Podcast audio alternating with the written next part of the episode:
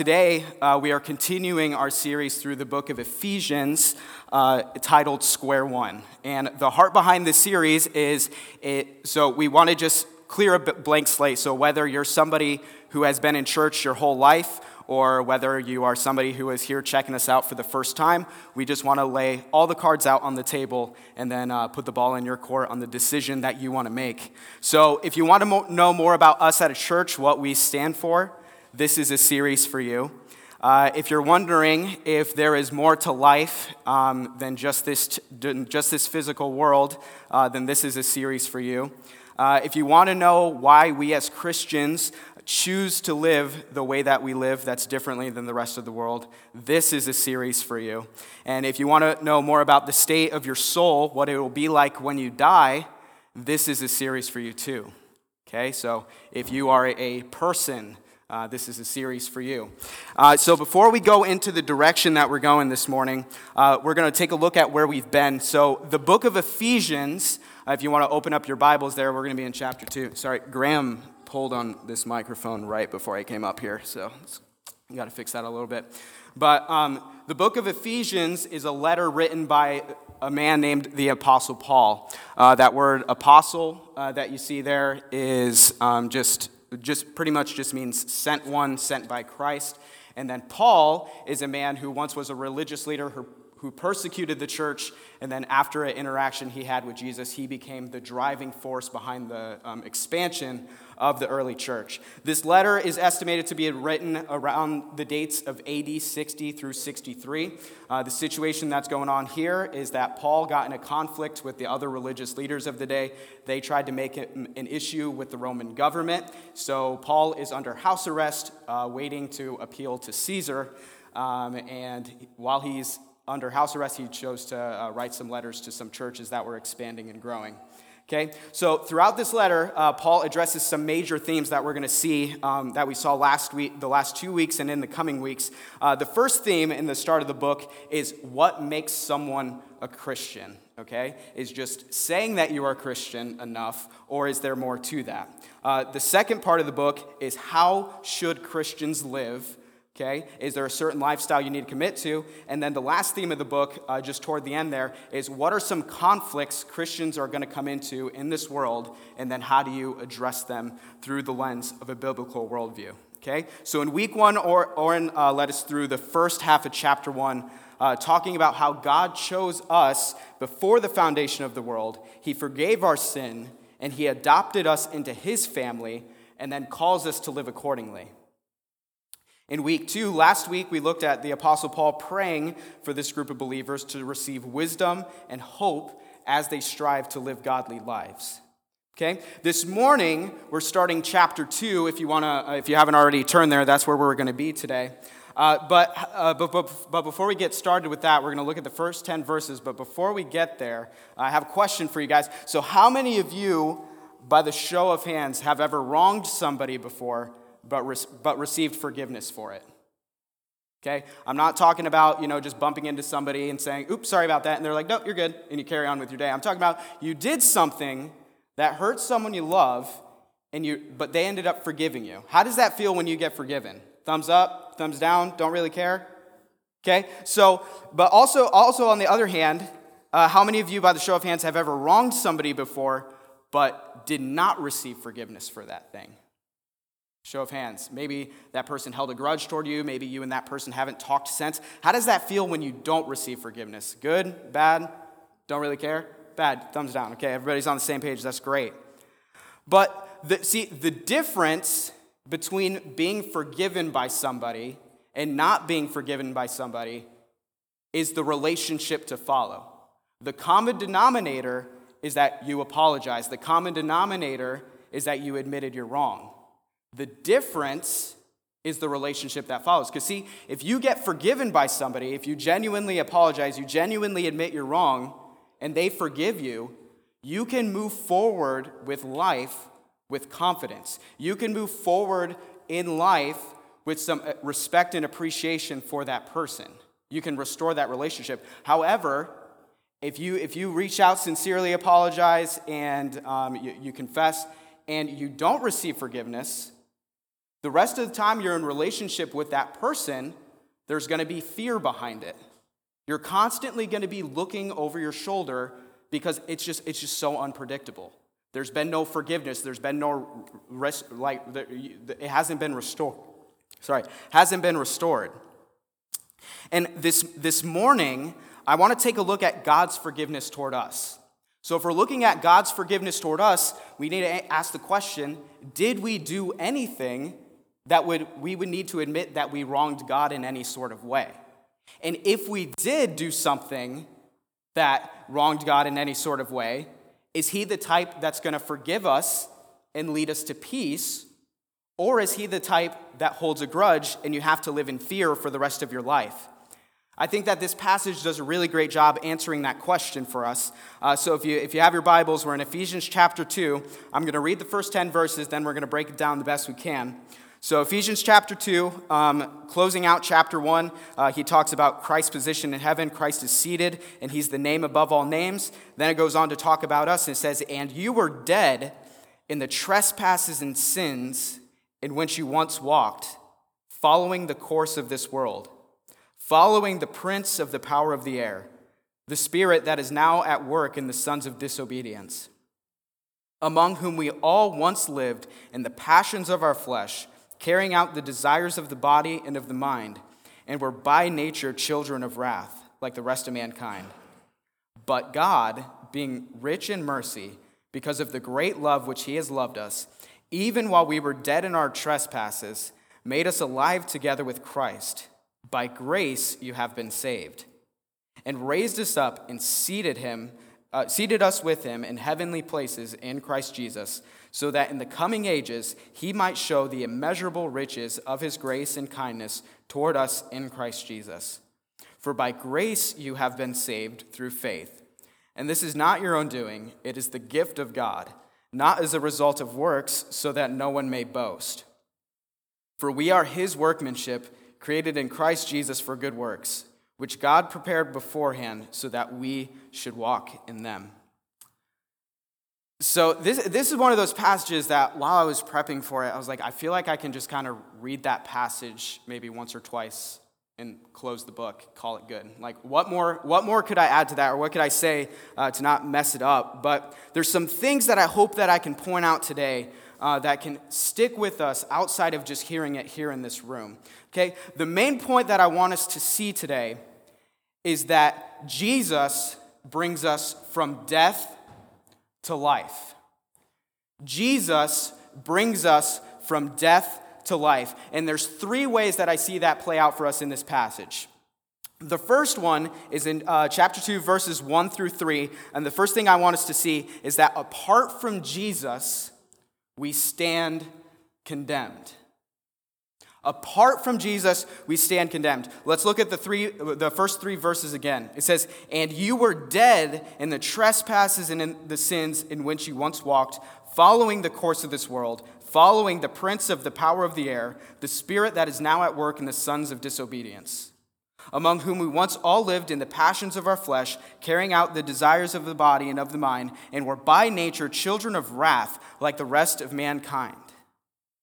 Okay? So apart from Jesus, we stand condemned. And when, whenever I say the word condemned, what I want you to hear in your mind is declared guilty. Okay? The judge smacked the gavel, decision made. We stand condemned apart from Jesus, declared guilty. Okay? So this passage opens up and says, and you were dead. That might throw off some of you because it's like, you know, has anybody in here died before?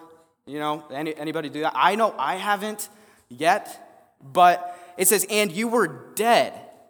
It's like, what do you mean dead? I've never died before. But what you need to know is that in the Bible, a lot of times, with the exception, with the, of course, with some exceptions, but most of the time, whenever the Bible talks about life and death, they are eternal statements.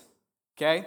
It's not just talking about physical death, and physical life, it's talking about spiritual life and spiritual death.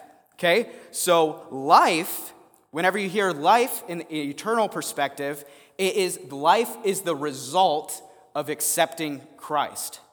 Life is a result of accepting Christ, leading to spending eternity with Him in heaven. Death, on the other hand, not just dying physically, but death is the result of not accepting Christ, spending eternity apart from Him in hell. Okay? So both of them are the result of the choice that we make. So we were dead, so we defined what dead means. So why were we dead? It goes on to say, You were dead in the trespasses and sins in which you once walked.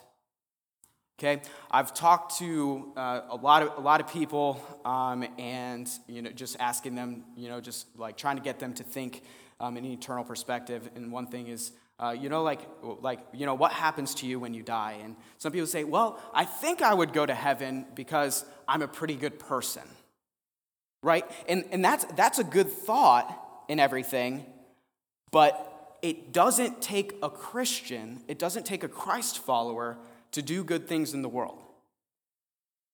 Un- unbelievers do nice things for people all of the time. It's not one of those things where Christians are nice people and then people who don't believe in Jesus are just absolutely nasty with people all the time. That's not the case at all. Like, I, I have one person in particular in mind. He's an unbeliever, but man, if I ask that guy for anything, he will be there in a second. He will drop anything. But it doesn't, it doesn't take a Christian to do good. However, God's standard, however, it's not good. Okay? God's standard is righteousness, or in other words, free from sin. And you see how that flips the script just a little bit? Especially because we find in the book of Romans, the Apostle Paul writes, There is none who are righteous, no, not one. No one in this world can attain righteousness on their own. You might be able to do good on your own, and good for you if you do, but righteousness which is God's standard, is not something that we can attain on our own. And that, that's why I said that apart from Jesus, we stand condemned. And what, what, what, what I meant by saying that is apart, apart from Christ, we stand before him guilty because of our sin. Sin, to just give a simple definition to that, is missing the mark. Okay? If you have a, if you have a, bullseye, if you have a bullseye, which is righteousness, we, we never hit that bullseye on our own. We always miss the mark. And it's something we do on a daily basis. And there's several ways that our sin plays out for us in our lives. It's laid out in verses 2 and 3. Take a look at it with me. Okay? So you're dead in the trespasses of your sins. Um, verse 2 in which you once walked, following the course of this world, following the prince of the power of the air, the spirit that is now at work in the sons of disobedience. Excuse me among whom we all once lived in the passions of our flesh, carrying out the desires of the body and of the mind, and were by nature children of wrath, like the rest of mankind. Okay, so the, the three ways that, our, that sin plays out in our lives and in the world is number one, it says following the world. What that means is just going with the flow of this broken world system that wants nothing to do with God you know, it, it doesn't really take much investigation. You don't need to get out your magnifying glass to figure out that, you know, the majority of the world really doesn't want much to do with God. All you need is a simple advertisement or maybe an episode of a TV show to show that the world system in general are not the biggest fans of God. Goes on to say, following the prince of the power of the air means being under the influence of the enemy of God, which is Satan or the devil, however you want to call him. You see, all of this influence in this broken world system is not coming from nowhere, it's coming from someone. And that someone is the enemy of God who seeks to steal and kill and destroy. Living in the passions of our flesh means following our own, our natural self centered human nature that will always, on its own, apart from the influence of God, will go against God's plan for our lives. This goes all the way back to the first two people God ever created. Um, God created Adam and Eve in the Garden of Eden. God gave them one rule, and they broke that rule. And whenever sin entered into the world, it caused separation between God and man.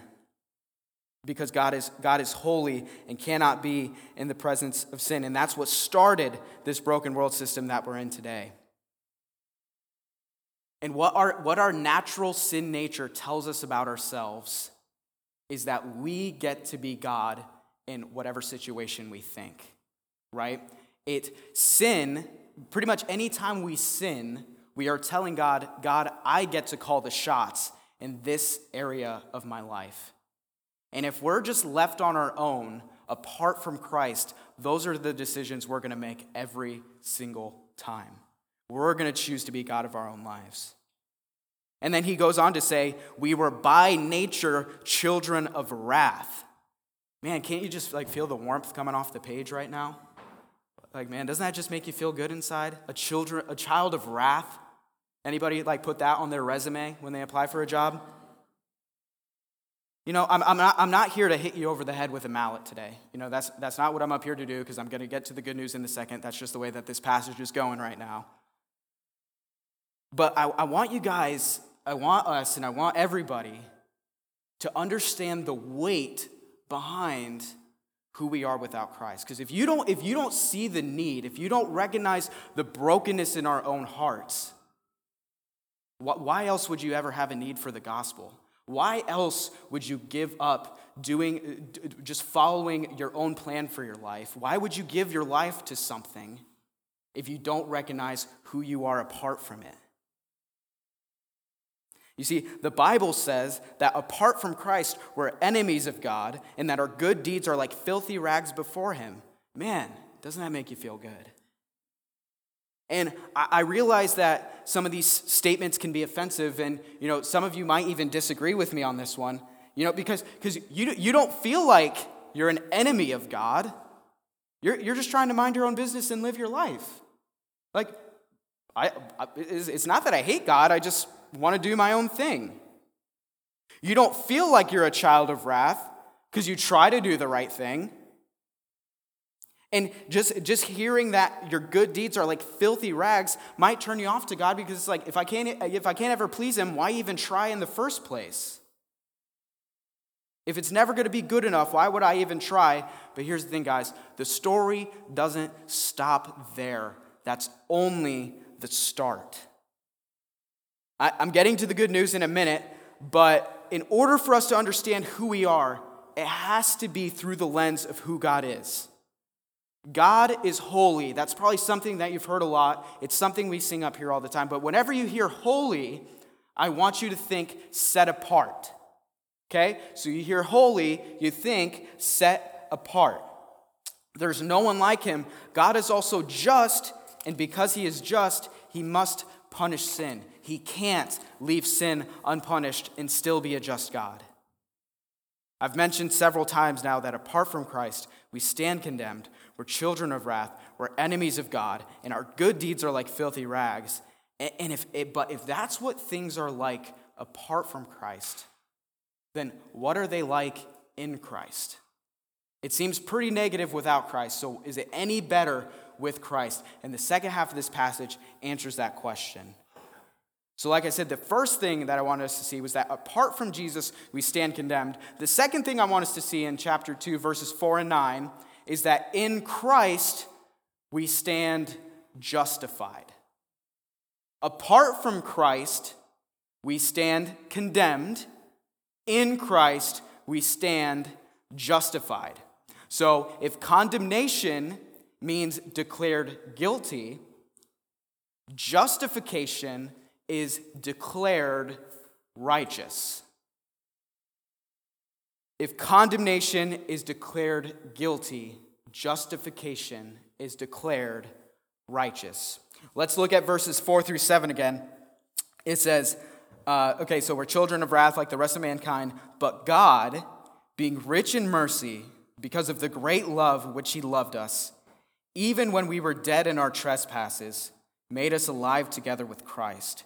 By grace you have been saved, and raised us up with him, and seated him in the heavenly places in Christ, in Christ Jesus, so that in the coming ages he might show the immeasurable riches of his grace and kindness toward us in Christ Jesus.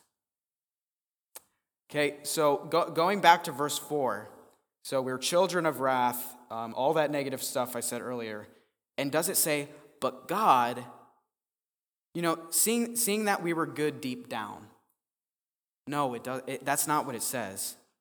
So it, it starts with but God. This, this but God right there, those two words, that's one of the biggest turnarounds in Scripture right there. I mean, like, if you, if you don't feel grilled by that you know, those first couple verses, I don't think you were paying attention to what I just read. But God. So, yes, there's bad news. Yes, we stand condemned. Yes, we live in a broken and sinful world that's going to involve pain and suffering. Yes, our flesh is naturally going to do the opposite of what God calls us to do every single time, but God did not leave us there. God did not say, Good luck with that one. Sit with that for a little bit. So, what did he do? Like I said, it doesn't say, but God, seeing that we were good deep down, it says that he was rich in mercy, that he had great love for us, despite who we were apart from him. He brought us from death to life by his grace. He brought us from condemnation, declared guilty, to justification, declared righteous. There's two terms that I want to define in this section. One of them is mercy, and one of them is grace. Because they, they kind of seem like they're synonymous. But mercy, whenever you see that word mercy, I want you to think not getting what you do deserve. Mercy is not getting what you do deserve. So, as we read in, that, in that, uh, those first couple verses, what we do deserve because of our fallen nature is separation from God. That's what we deserve. But because of His mercy, not getting what we do deserve is Him leading us to eternal life by His grace. Grace is getting something that you do not deserve. We don't deserve to have a relationship with God, but because of His grace, because of His love, because He is rich in mercy, we can. In verses, uh, verse six, verses 6 and 7, uh, it says that He raised us up with Him and seated us with Him in heavenly places in Christ Jesus. And that, that's a reference back to chapter 1, verse 20. It says that uh, Christ, whenever He was raised from the dead, uh, the Father seated Him at His right hand in the heavenly places. So Christ is seated and we are seated. And it's important that word seated because that word seated means that his work is finished. Okay? Regarding our salvation, the work of Christ is finished. There's nothing more that needs to happen regarding our salvation that Jesus needs to do on his part. Whenever Jesus hung on the cross, he did not say, 75% done. He said, It is finished, and he meant that. Once you accept Christ, you are also seated because the work of your salvation is complete. Now, working out your salvation, walking out your salvation, that's a different conversation for the coming weeks. That's what the whole second half of the book of Ephesians is all about. But regarding your salvation, the work is complete. Romans 5 8 says, But that God showed his love for us, and that while we were still sinners, Christ died for us. Jesus said in John 3 that God so loved the world that he gave his only Son, that whoever believes in him will never die, but will have eternal life. The Son of Man did not come to condemn the world but to save the world through him. Okay, so that's great. We have a, sol- we have a solution. So, how are we saved? Okay, apart from Christ, we stand condemned. In Christ, we stand justified. How do we get there? And that's what chapter 2, verses 8 and 9. This is some of the most uh, powerful scripture that I've read in my life. Ephesians 2, 8 and 9 says, For by grace you have been saved through faith. And this is not your own doing. It is a gift of God, not as a result of works, so that no one may boast. Salvation is by grace through faith in Christ. Excuse me. So, grace, as we defined earlier, is getting something that we do not deserve. Faith, as defined uh, by the Bible in the book of Hebrews, is the assurance of things hoped for, the conviction of things not seen. So, it, faith is banking on something that you don't see just yet.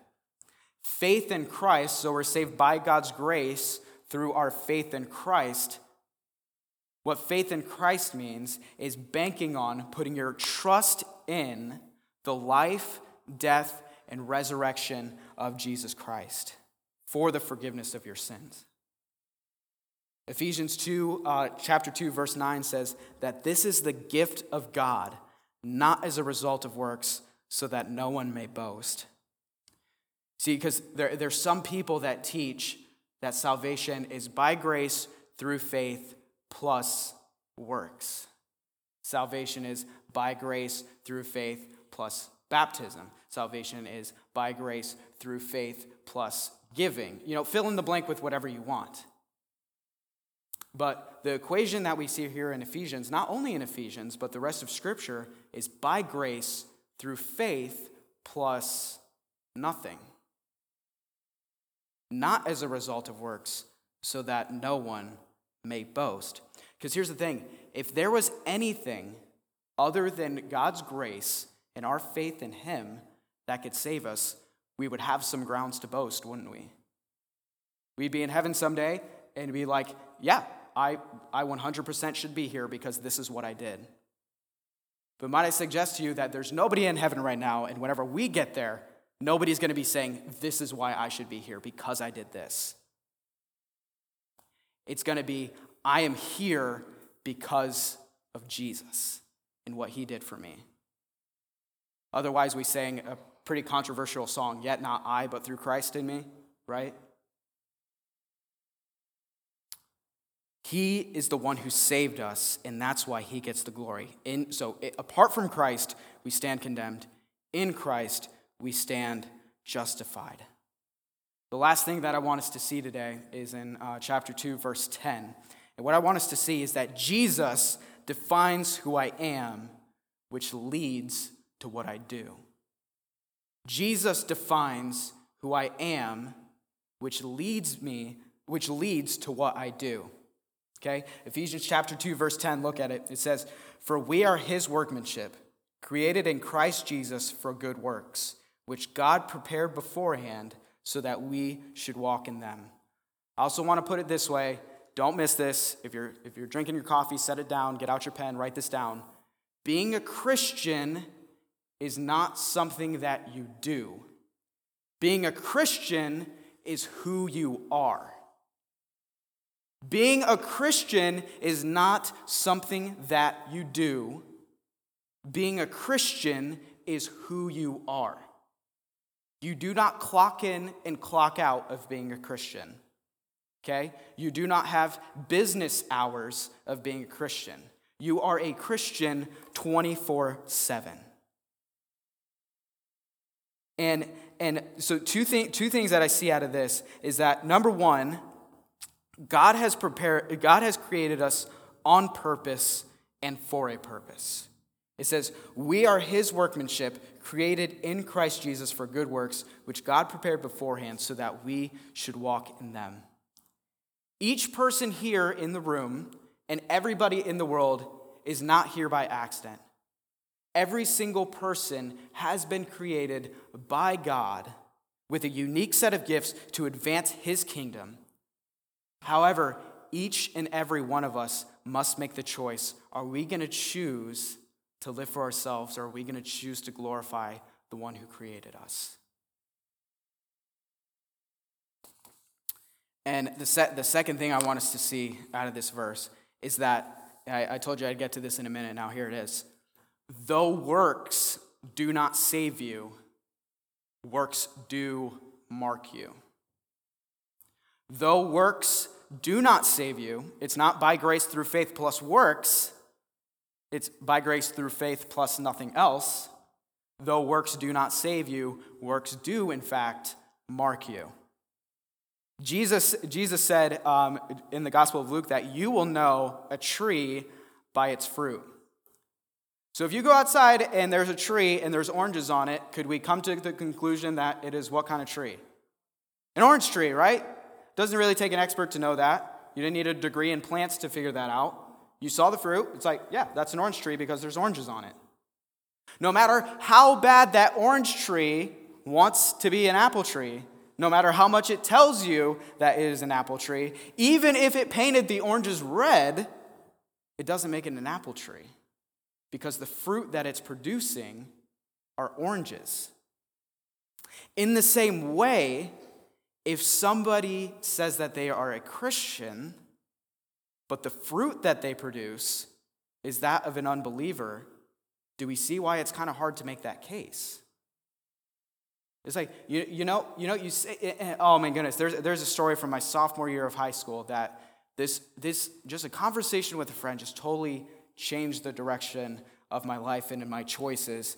Um, one, of, one of my best friends, um, he, he's, still not, he's still not a believer, but, um, you know, whenever, whenever he's ready, um, whenever he finally hits that bottom, he knows who to call. But um, he, um, one of, my, one of my best friends, he's not a believer, wants nothing to do with God. And one time uh, we were together and he was playing a rap song. I knew all the words of that rap song, right? And he was like, you know, you, you know, Ethan, what's kind of crazy? I was like, oh, what's that? He's like, you know, you're like you're a Christian and everything, but you you listen to the same music that I do, and you know all the same songs I know. And I was like, you know, you got a good point there. Because even though my friend didn't want anything to do with God, still doesn't want anything to do with God, he still knew that, you know, you're a Christian, even though I don't know much about that, you should be different than me. Right? So I can say that I'm a Christian, but then the fruit I'm producing is that of an unbeliever. It's like, so, so what exactly makes you different than me? So, what Jesus says is so trees have the decency to produce one kind of fruit. So, uh, we as followers of Christ should really consider that ourselves. James, Jesus' brother, he, he wrote a letter as well to some believers, and he wrote that faith without works is dead. To see, the argument being posed in Scripture is not is salvation by faith or is salvation by works. It's not faith versus works, it's that faith works. They go hand in hand. It's not faith versus works, it's that true faith produces work. One of, one of the best ways I've heard this put is actually from uh, Pastor Orrin here. He's, he, Orrin, Orrin always says, A faith that hasn't changed you probably hasn't saved you. Right? And, and that, that goes right along with what uh, Paul wrote in the book of Romans, uh, chapter 6, verses 1 through 2. He says, So what shall we say? Are we to continue in sin so that grace may abound? By no means. How can we who died to sin still live in it? So, what, what Paul says is that um, the, the thought that we can accept God's grace, accept the salvation through Jesus Christ, and our lives not change with it, and us to continue living however we want, to continue living the way that we were explained in the last couple verses, it's just an absurd way of thinking, is what Paul says. And it totally misses the point of God's grace. God made you on purpose for a purpose to work out what he has worked in you. So Jesus defines who I am, which leads to what I do. And it all ties back to the main point that I brought up earlier that Jesus brings us from death to life. Okay? The band's going to come back up, and uh, while they're coming back up, um, I, I want to leave you with something today. So, Jesus said in John chapter 3, verse 18, He says, Whoever believes in the Son is not condemned, but whoever does not believe is condemned already because he has not believed in the name of the only Son of God. Okay? So, if you're sitting in this room and you are a follower of Christ, meaning that you have placed your faith in the perfect life, the death on the cross, and the resurrection from the dead of Jesus for the forgiveness of your sins, you no longer stand condemned. You no longer stand guilty before God. Instead, you stand forgiven. You stand declared righteous before God. You stand justified, and you're welcomed into eternity with Him. However, if you're not a follower of Jesus, whether that's by a deliberate choice that you don't want to, or maybe this is your first time hearing this today, we're glad you're here either way. But if you're not a follower of Christ, meaning that you haven't accepted Christ's payment for your sin, you do stand before guilty, but you do stand guilty before God here at this moment. Right? I, I know a lot of times people uh, like to like put off eternal questions. You know, like I'm gonna I'm gonna live for this section of my life, and then maybe toward the end I'll give my life over to God. But here's the thing, guys. Like eternity, you know, it's now we could die at any moment, right? So, and what Jesus says is if, if, you, if, you, if you're not trusting in the name of the only Son of God, you're right now at this moment not going to be condemned, but you are at this moment. But remember, God didn't leave us without a solution. God's goal is not to condemn you, His goal is to convict you and lead you to accept that free gift of salvation through Jesus Christ. Romans chapter 8, verse 1 says that there is no condemnation for those that are in Christ Jesus. So, cards are laid out on the table, and the choice is yours. Would you pray with me today?